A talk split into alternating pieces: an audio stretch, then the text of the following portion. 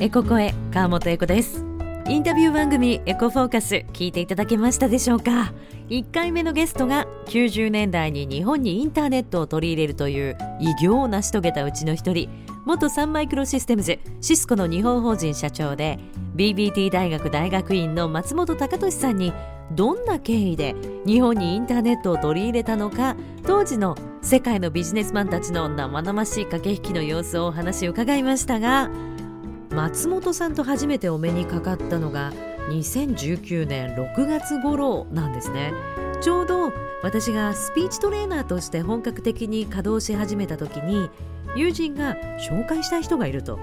長きにわたって海外の企業と仕事をして今現在は世界で活躍できるグローバルスタンダードな人材を育成するために大学院の先生になっていらっしゃる方を紹介したいと言って紹介してくださったのが松本さんだったんですで松本さんがその時おっしゃったのは日本のビジネスマンには非常に優秀な人が多いんだけれども足りないのは人前で上手に自分の主張ができないことなのでぜひ日本のビジネスマンたちに人前で話すということを教えてやってほしいと背中を押してくださったんですね。でその時に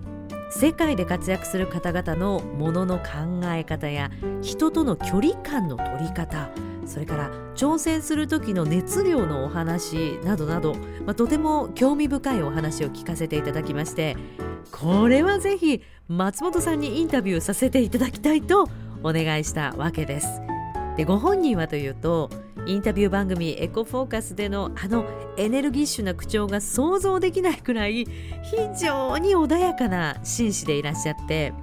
まあ、大学の先生もしてらっしゃるので優しく教えるように諭すように理解しやすい言葉を使って丁寧にお話しくださるんですがビジネスの話になるとですねやはり途端に目の輝きが変わりまして時折鋭く短い言葉で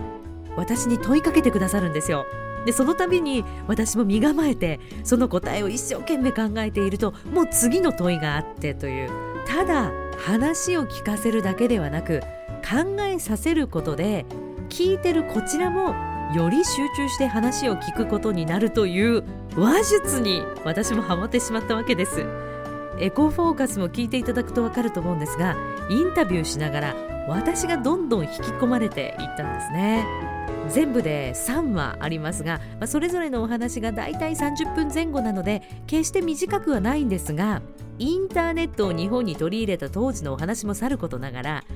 トップビジネスマンとはどんな考え方でどんな話し方で人を虜にしていくのかそのトーク力人を引きつける話術そういったポイントでもぜひ聞き直してみてください。そして2人目が心理カウンセラーの根本博之先生です。以前 FM ラジオ番組にレギュラーで登場してくださっていてファンも多いとっても人気の心理カウンセラーさんのスケジュールをいただきましてですねお話を伺いました。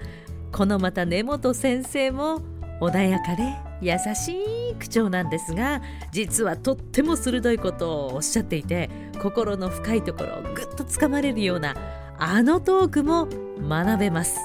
エコフォーカスで根本博之先生のインタビューも配信になっていますので人間関係の心理学そして話術もぜひ聞いてみてください。